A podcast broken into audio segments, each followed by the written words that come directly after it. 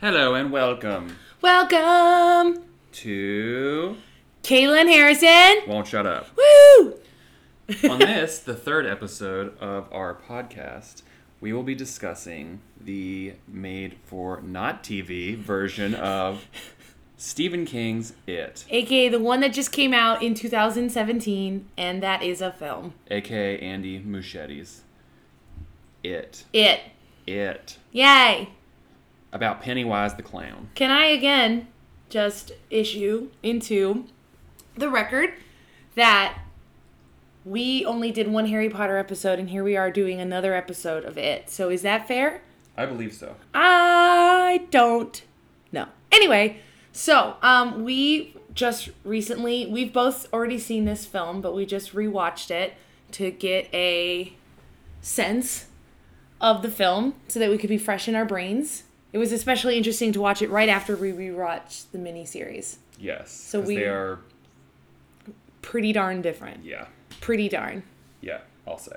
I want to say, just starting out, I had said to you when we were talking to our friend Amanda that I thought that they were of the same caliber, the miniseries and the movie.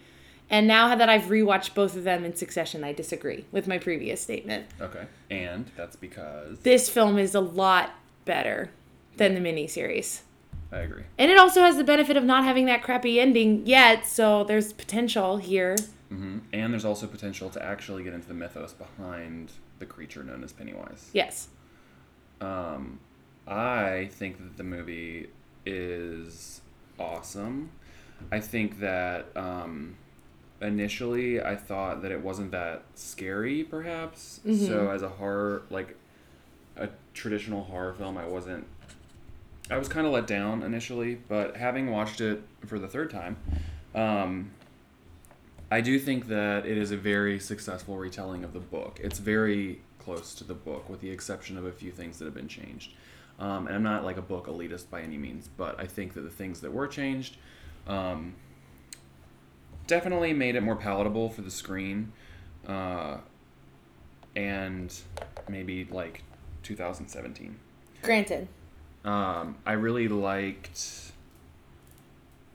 the way that um, the kids interact. I think the the biggest takeaway from the book is that it's about youth and it's about like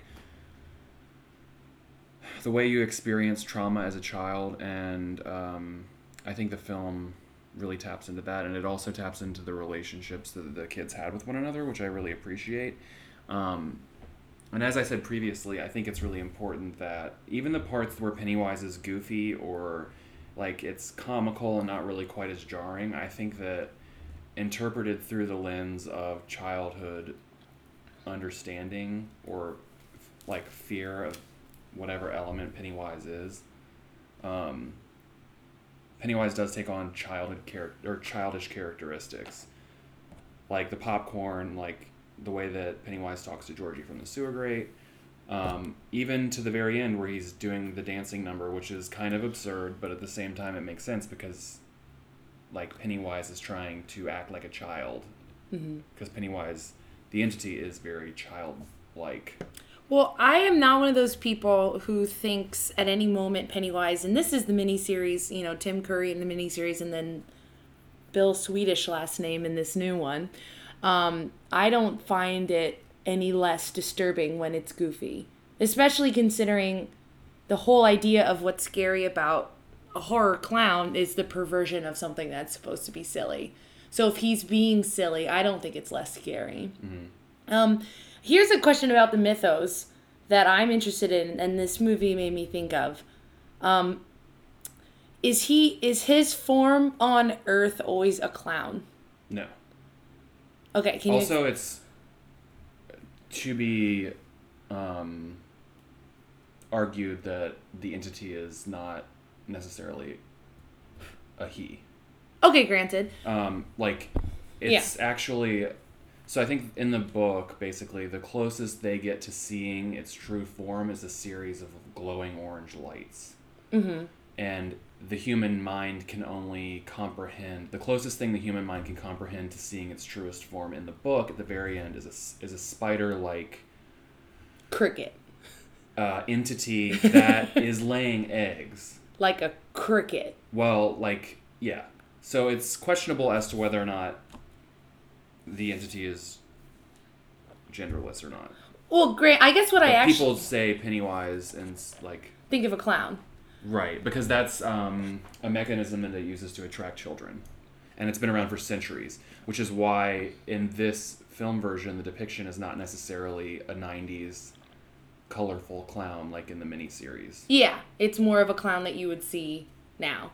Um, can we talk a little bit about clowns in current events and pop culture? Because I think Yes. if I was someone who didn't hadn't already seen the miniseries and wasn't already aware of it as a franchise, I I would assume this film was coming out much like all the other wonderful clown masterpieces we've watched Such as Clown Town. hashtag clown town um, and of course the newest season of american horror story which features clowns um, what like wh- has just have we always been afraid of clowns is that the implication here what's up So I had this conversation with someone recently, and I don't know that.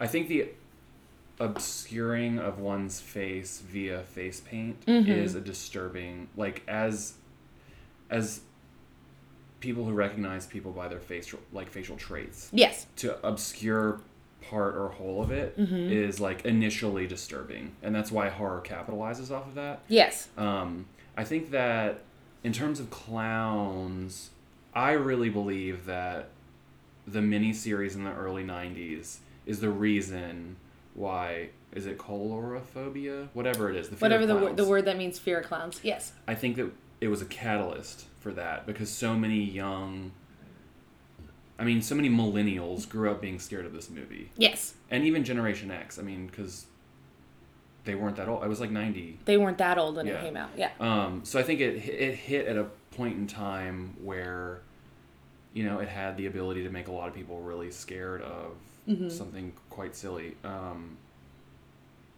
or something that is perceived as quite silly. yes Um, but that being said, someone tried to say that we've always been afraid of clowns because of you know like John Wayne Gacy. Um, Oh, yeah. and Okay. serial killer taking on.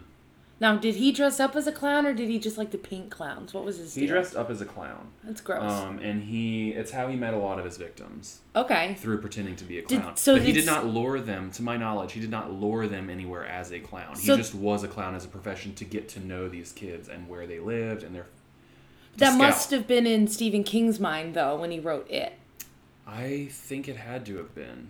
Yeah. But I I also have read in interviews that he just said that he was he thought clowns are really creepy. So I don't know. How could he possibly even know what he was thinking when he wrote it? As we discussed in the last episode. Yes, true. Which was several weeks ago, not Not yesterday. not yesterday. It was uh, Um, yeah, I don't know. Uh, I don't know. I really believe that this miniseries had a lot to do with the amount of clown fear that there is because it was like right before the internet was really big. Mm-hmm. Um, it was made for TV, so there was a larger audience than a movie, and kids had access to watch it with, like, without letting their parents know. yeah. Whereas if you went to a movie theater, you would have to, to some degree, hypothetically, your parents would know you went to see a movie Theoretically, yes. um, about a clown that was rated R. It would be harder to get into. yes. Uh, not for TV. And I think a lot of people stumbled upon it in that way. It was very organic, and I think that that's part of the reason why the fear um, is there, you know? Uh huh. So let's talk about, I think, the best part about this film adaptation, and that's the the people they cast, the child actors, are all amazing. Yeah, they're great. They're all perfect for the roles that they ended up with. The kid from Stranger Things is hilarious. Yep. But even more so, the kid who plays Eddie is the funniest kid I have ever seen on the screen. Yeah, oh yeah. Period. It's good. And as someone who works with children, that's how children act. Yeah. In this movie, that was the most realistic depiction of children I have ever seen. That age, like about to hit puberty, Yeah, assholes to each other kind of kids. yeah. Incredibly realistic. Yeah, they definitely got the camaraderie right, in my opinion. Um, and the changes that did occur from the book, I think, in terms of the kids, are really good. Like I'm happier that Richie wasn't using like derogatory racist accents the whole movie, to be quite honest. Um, Can we also though then talk a little bit about how it see it feels like Mike's race was erased in this adaptation. yes, it definitely does. Um, and I don't know.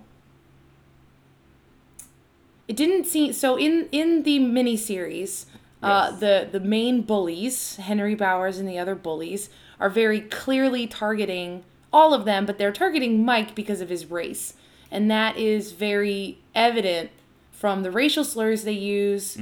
Um, and just the way they talk about him and they talk about their parents that their cl- parents are clearly feeding him this racist kind of um, uh, background, you know, and Yeah. they're using that against Mike. In the movie, Well, also, and his his parents were targeted. Yes. And it's alluded to the fact that his parents were targeted in the movie, but in the miniseries, um, I don't know that it's I don't recall mentioned that. at all. No. But it's very specific in the book. Yes. But in this movie, okay, so then that's interesting because this adaptation, this film adaptation that just came out, does discuss that his parents died in a fire. Mm-hmm. Now, do they go into the reasoning why there was a fire? It's briefly alluded to when Henry Bowers attacks him in the basement um, at Niebolt Street that he had something, or his family had something to do with the fire. Mm-hmm. Um, I, I've already forgotten the specifics of what he We- said. and we but- literally just watched. yeah, but it's alluded to. Yes. In the book, it's clear that his father had something to do with his dad's nightclub, the Black Spot, being burned down because it was a ma- uh, majority black club. Mm-hmm. Hmm. And then white people started going to it, and then that's when the town sort of didn't like um, the way it was going, and so they a group of people locked the, everyone in the club and burned it to the ground. Mm-hmm. Um, and that was Henry Bowers' dad Yeah. so it carried on to Henry Bowers as a child who tortures his um, dog and kills it and leaves it for him to find.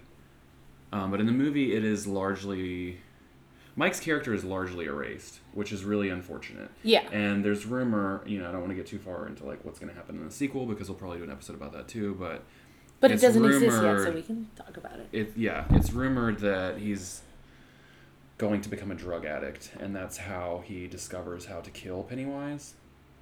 Okay. which I think is even more damaging to the character. I just think he had such a rich character. It's really weird they gave it to Ben Hanscom, who already has his own. Has his own storyline and Right. Mm-hmm. point. Like I don't even in this film adaptation, his father being in the military, does that not come up? No, Ben, so what is with this weird way that they've changed those two kids in particular? Because everyone else seems to be pretty much faithfully adapted. yeah, But for some reason, they really messed with Ben and Mike's storyline. yeah. I'm not sure. I mean, I've read some theories just because of the timeline and when it's taking place in the 80s instead of the 50s, um, or 57, I guess, whenever the original. Mm-hmm. I think that they tried to make it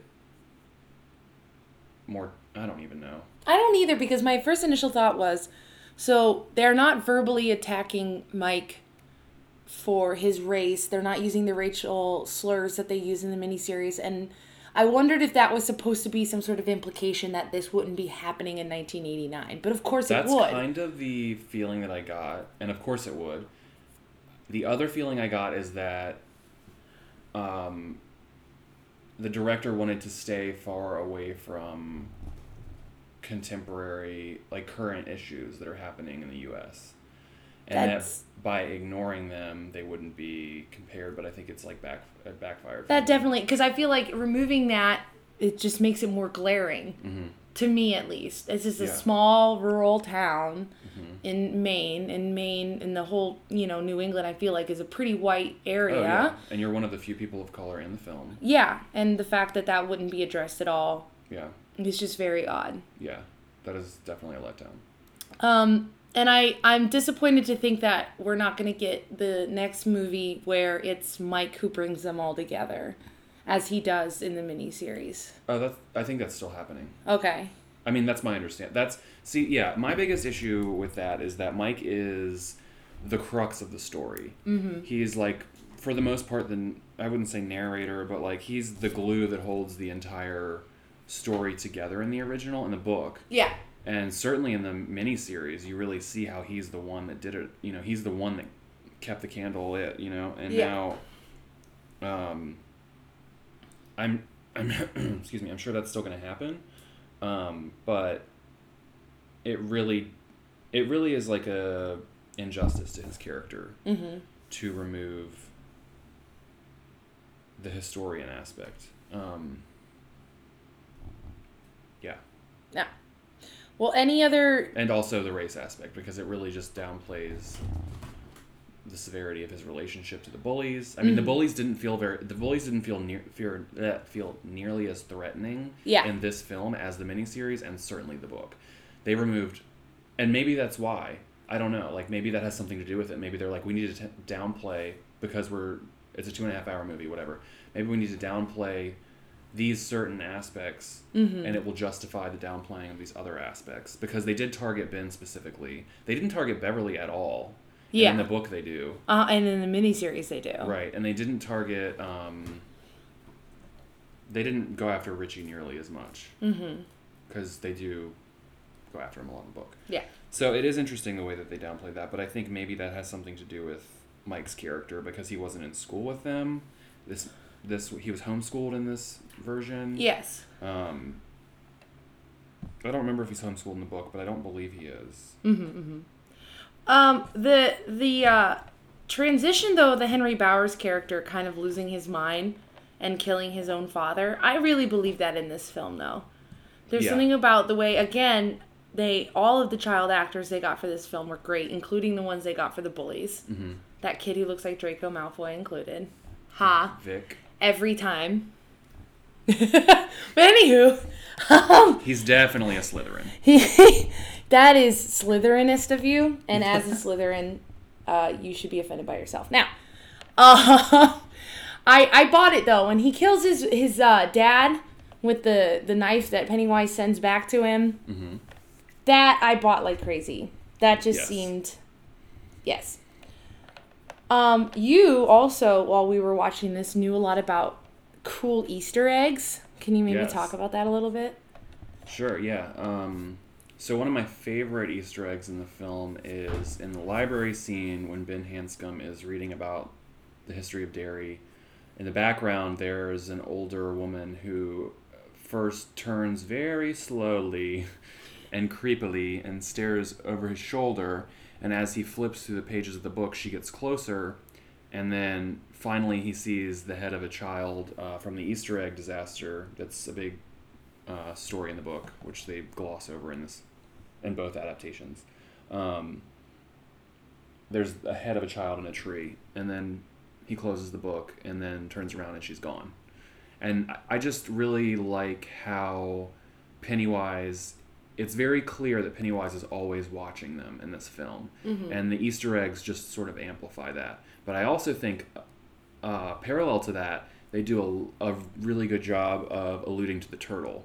And they don't talk about the turtle at all, which I think was a budgetary uh, restraint I've read, um, because Andrew or Andy uh, Muschietti um, discussed how he really wanted to have them have. So they have a clubhouse in the Barrens in the book, and Okay. this is the main. I would say the main setting for the book is the Barrens, where they all hang out. Um, it's where they build the dam, which is in the miniseries, but not in this one. Um, and it's where they all kind of come together as friends and really learn to understand one another. Um, and they end up doing a ritual that they read about in a book, th- uh, thanks to, I believe it's Mike, but it might be Ben, actually. Um, they read about a ritual and where essentially you smoke out a clubhouse with fire and you all almost die like you hallucinate and it allows you to s- it, it allows them entry to like a part in their brain that is not normally That sounds like it would be very traumatic to Mike. to all of them But Mike's parents died in that way. in the movie not in the book Oh. his parents are alive in the book his dad dies of cancer much later um, Huh. but yeah they killed them in the movie i don't know why um, i don't think it strengthened anything except really the meat locker scene with pennywise Which is spooky spook. yeah, totally spooky. Um, but I think um, so. Anyway, they get high essentially, um, because of lack of oxygen uh, in this clubhouse, and then they they discover how to defeat Pennywise or it, and so that's left out, and that's a big thing that he wanted to include, and I guess there were restrictions; they wouldn't give him enough money to do it. So I think he's doing it in part two, but it ex- it it reveals to them that it thrives on fear, and that's how you defeat it. But ultimately, you have to engage in a ritual called Chud, um, which is a battle of the wits essentially, um, where I mean, I can't remember the specifics, but I feel like you have to like bite each other's tongues or something, and the turtle guides them to figure out how to defeat it. You can't see in this podcast, but I just gave Harrison a very, very, very wide eyed look when he said bite each other's tongues. I think it's tongues. I could be wrong. Okay. Um, here, I'll look it up. Knowing about some of the fucked up stuff that's in the book, uh, they probably are biting. They're probably biting each other's tongues off. I like how what you got is the like housing. Anyway, what is the ritual of chud and how is it used to what? Well, let's talk about it. So, Thanks, Stephen King Wikia. Yes.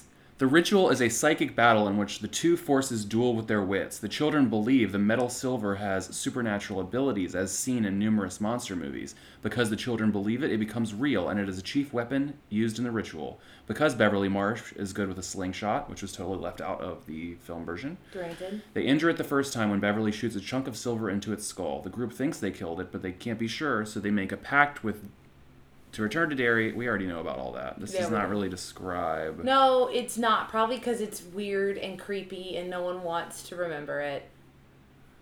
Um, Separate from the. It, this- this is just talking about what it is. They're not talking about any of the smoke.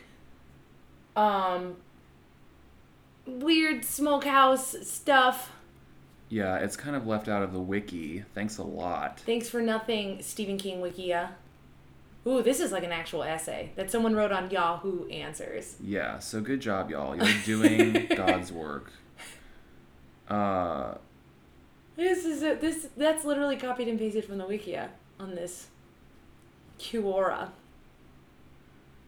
Well, I think this is maybe a good segue um, into talking a little bit about why I'm a little confused as to why Stephen King would write a book about a bunch of 11 year olds and have all these weird, strange, I like adult fantasies, like things that you I just can't personally conceive of why a grown man would want to put 11 year old kids through these things, like not putting them in danger, you know, or having them have to face traumas, which is totally like valid and granted. Mm-hmm. And a lot of us who have childhood trauma can understand why we would want to have the catharsis of children getting through that. But I'm talking about specifically them doing drugs. Um, and then that very s- What are like these doing drugs? drugs in terms of the fire. It- Oh. you like you said they get high to figure this out. yeah, maybe I'm maybe I'm explaining it wrong. I think that they just they're on the point of passing out from lack of oxygen. Uh huh. So it's less of like a drug thing and more of like a An oxygen sensory deprivation sort of thing. yeah. It's May- just- I- maybe I said drugs incorrectly. Well, no, but I understand what you meant. But I feel like with the context of then the later scene in the book, which is thankfully not in either of the adaptations, where um, they have sex with each other. Um, you know, it's just sort of like, well, then of course maybe they're you know doing all sorts of weird stuff, and I just don't really. They seem to be these little strange things that ruin the idea of the book for me personally. Do you know what I mean? yeah. I don't like the idea of, especially the scene at the end with Beverly Yeah. um, in the sewers. I don't. It. Why did a grown man write that, Harrison?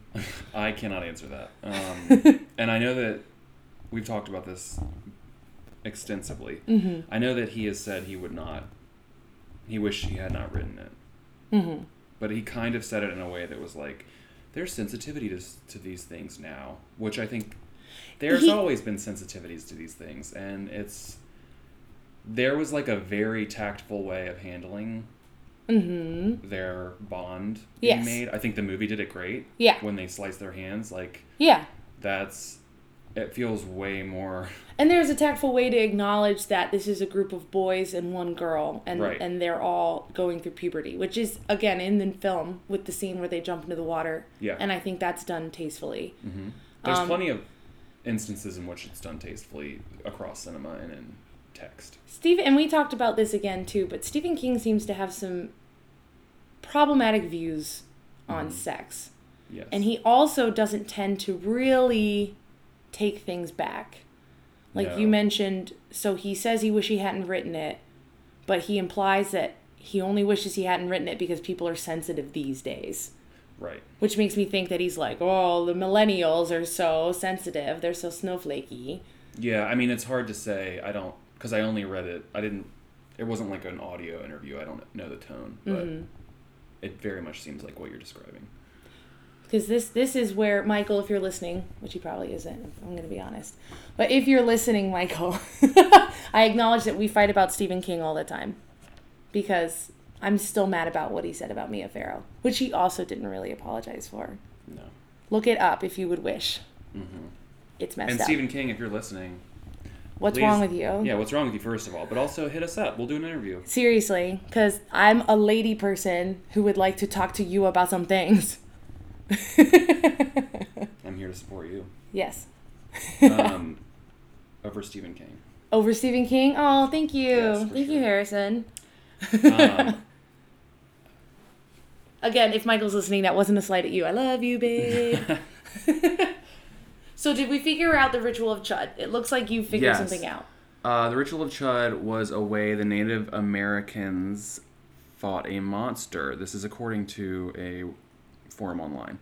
Bill and I didn't. Bill and it didn't actually bite down on each other's tongues. That happened existentially. Or on the soul level, It was a test of wills. The first time Bill essentially willed it to bring him back from the macroverse.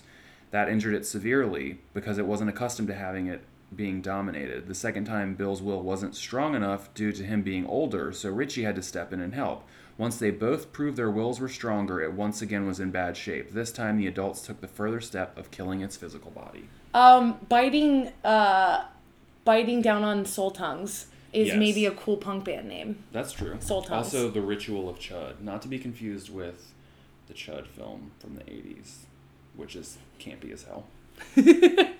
um, There is a punk band named Pennywise. that's true. Whoa. Maybe we should interview them too. Okay, Pennywise, hit us up. Yeah, We'll do a joint interview. that's true.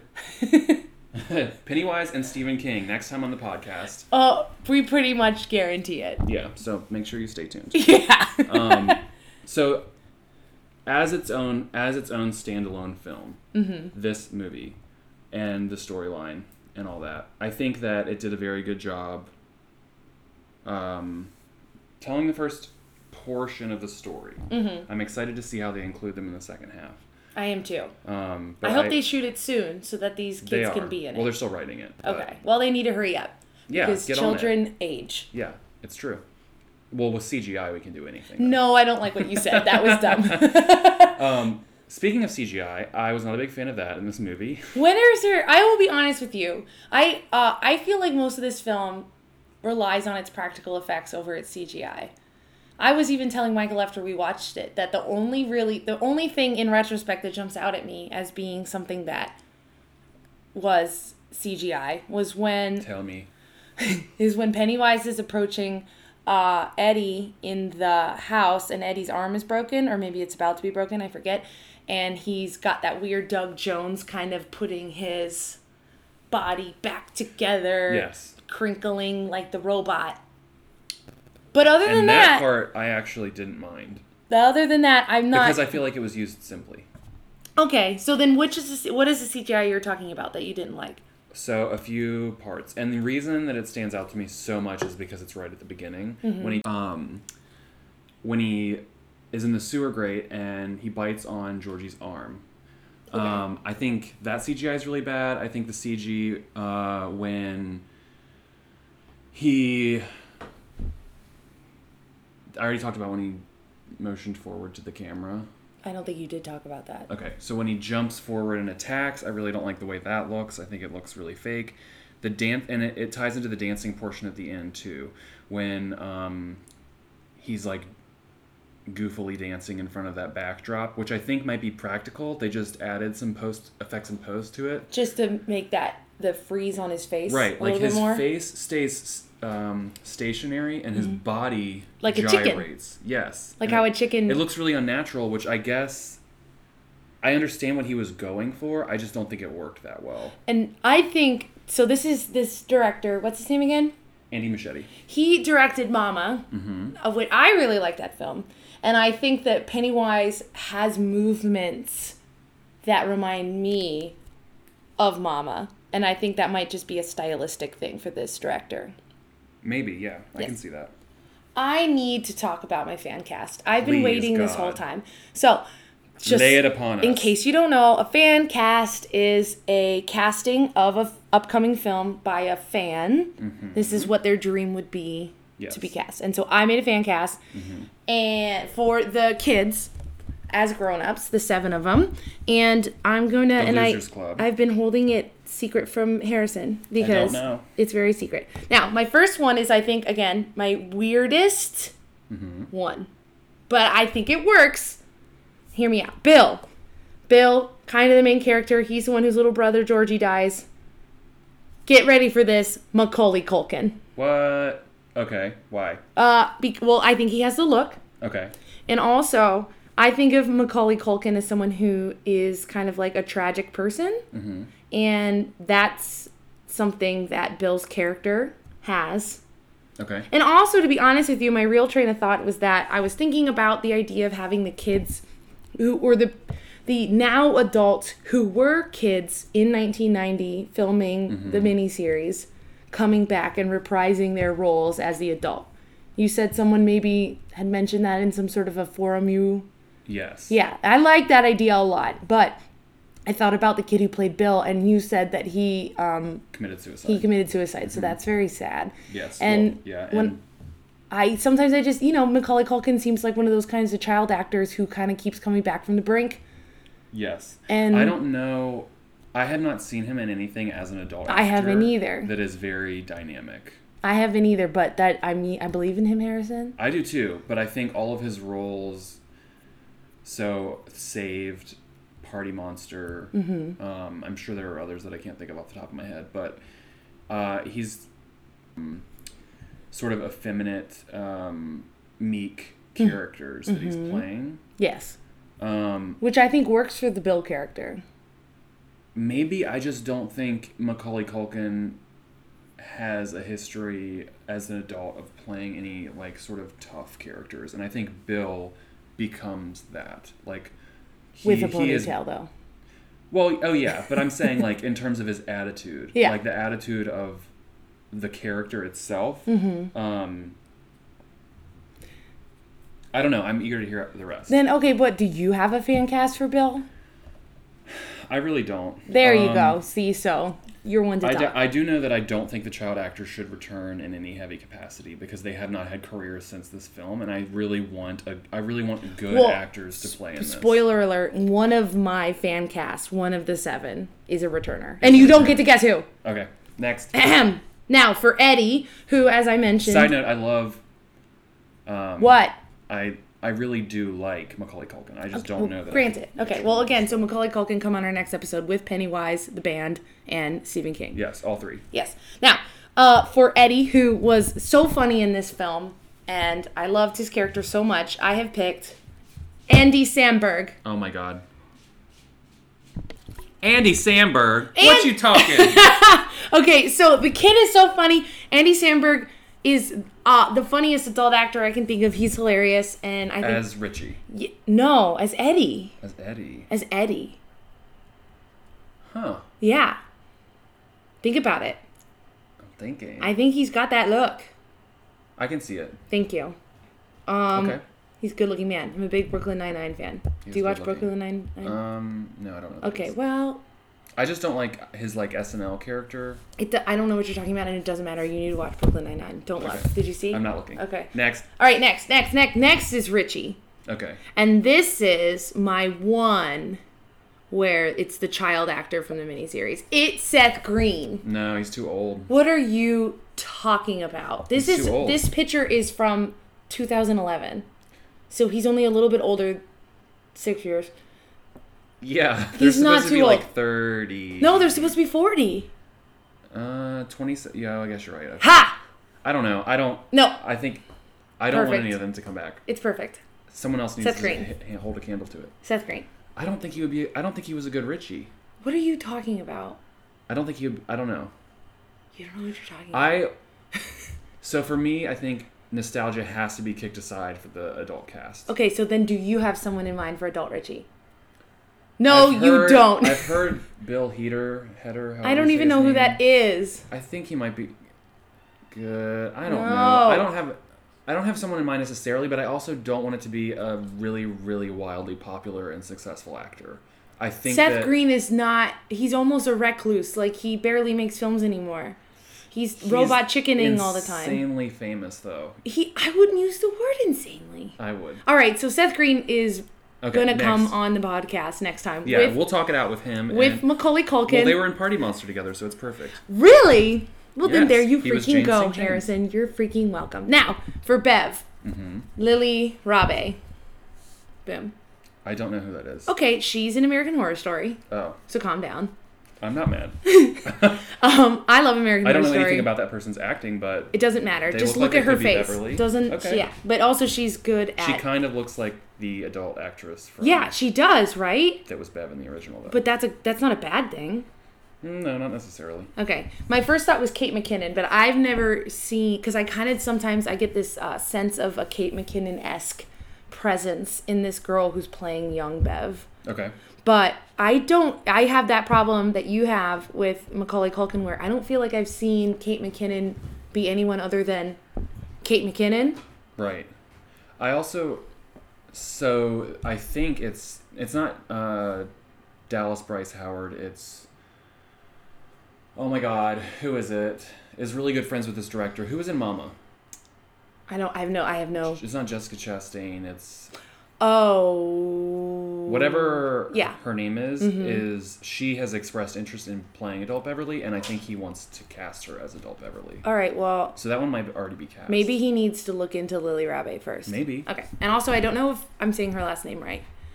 Speaking of not saying last names right, and this one's not even a difficult last name, I just, you know, sometimes phonetically words are hard. Yeah, totally. So this is my fan cast for Mike. Tell me. Boom. This is Chadwick Oh. Boy Boisman? Bozeman? Yes. Bozeman. Yes. Again, not a difficult word to say. I just don't know how to say I've never heard anyone say it out loud. Mm-hmm. So he is, if you recognize him, the Black Panther, Yeah. current Black Panther. Mm-hmm. I think he's got a similar face shape to the Mike in the movie, And he's a really good actor. and he's a good actor. And look how serious he is. And he's not that well known. no, he is. Well, like. he's. I mean, people know they know him if they Beyond beyond that one role. the the Marvel Cinematic Universe. They don't know yes. him. Beyond that role. Yeah, so I think he's perfect. Also, he's like the exact age because I looked it up. Because at first I thought, is he too young? But I looked him No, up. he looks good. Yeah. Okay. Oh my God. No, this is the one you're gonna have the most problem with. Oh no. Here we go. This is Stan. This is my fan cast for Aw, Stan. Stan. I know. So also, this is with the knowledge that this Stan is only gonna be an adult in it for a little bit. Very briefly. But I picked this one because I think he looks like the grown-up version of the Stan in the new adaptation. The cats are running around. In case the listeners are anyway, it doesn't matter. Here's my fan cast for older Stan. It's Blake Anderson Oh my god. from Workaholics. I'm not joking. I thought a lot about this one. In fact, I even originally, you can see on my piece of paper, and don't look at the last one, but for for uh, Stanley, I thought Sam Andy Sandberg, and then I was like, Oh, no, that's I who want everyone's Eddie saying. to be Andy Sandberg. They're all saying Andy Sandberg Maybe. for Stan. Actually I don't know. I Oh, forgot. Well, I thought about it, and no, Blake Anderson Okay. And why? because he looks like him. I think he can. This would be like his first role as not the guy. Well, not the first role, but the first role he would be maybe known for as the guy from not the guy from Workaholics. Mm-hmm. And I don't know. I just think he could do it, and I want to see it. And I like this guy. Okay. Boom. The end. Okay, we're not the end because we have one more character, and it's Ben. Or is it Pennywise? No, it's Ben. Okay. I don't care about Pennywise. I'm gonna be honest with you. Plus, it's it's that guy. It's Bill Swedish last name. Uh-huh. Um, okay, so Ben originally I was thinking Seth Rogen. I really was. I was thinking Seth Rogen. Seth Rogen. Seth Rogen. Like, you know who I'm talking about. Yes. Okay. But I changed my mind. You don't know who Seth Rogen is. He's Googling it right now. You are going to be pissed at yourself when you Google I this. Oh, know who he is. I just need to see his face. Okay. Because that's Seth Rogen. Harrison didn't remember who I Seth know who he Rogen is. was. But I changed my mind. I have a hate crush on him. Go ahead. Okay, granted. And I changed my mind. And now my choice is Chris Pine. Mm. Mhm. yep, James Tiberius Kirk right there. Boom. For Ben. For Ben. Okay. Because just look at this guy, first of all. What a man. I Look Hate at that. him so much. I even kind of picked a picture of him where he looks kind of stupid. He's got that stupid haircut. And he's still perfect for Ben. I don't I think he's way too ripped for Ben. What are you fucking talking about? I almost censored myself and then I changed my mind. What are you talking about? He's too ripped for Ben. I don't Ben grows up and gets like fit or whatever. Mm, That's I wouldn't say fit. okay.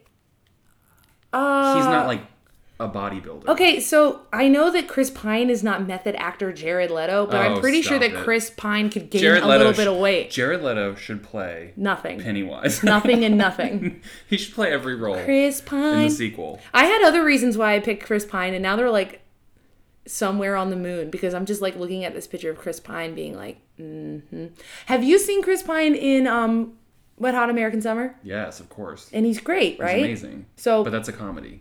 Okay. And so also you think not an action film. Seth Rogen, the also comedian, would be a better person?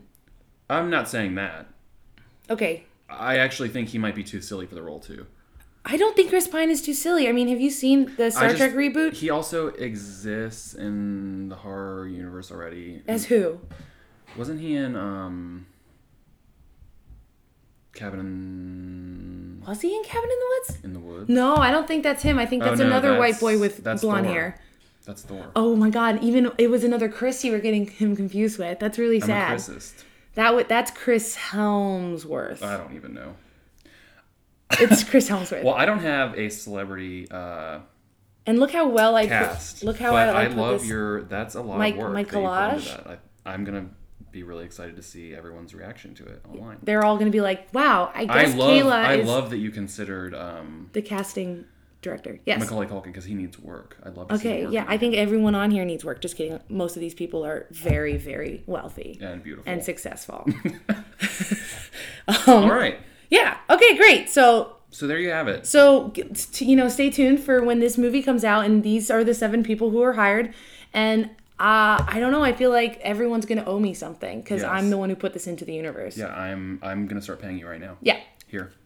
I bought that for myself. Thank you. He Well, just handed I'm me giving it vegan back. jerky that I literally bought for myself. You're welcome. All Uh, right. so sorry these episodes are longer, but I'm also not sorry because I really love it and I am really excited about the next one. And I just bought the book to read it again. Um, and I'm going to continue to not read the book Mm-hmm. because I read that one part yes. and I feel disturbed. Uh, how do you rate? How do you rate Oh, my rating. this? It I'm four Kayla's out of six okay. because it's subjective. True. There's no way I like this more than you do. Because of what we've established I about just how can't. you're I sexually can't. I attracted can't to give clowns. it. Oh my god! I can't give it six out of.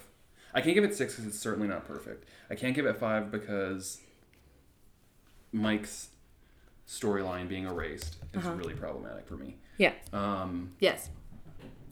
Can and, I? it, and it's and it's not super scary. I think they could have done more Mm-hmm. uh, subtle shifts to make it scarier. So it just I'm occurred to going me four that and a, a four and out of six is like a 66%, which is like a D.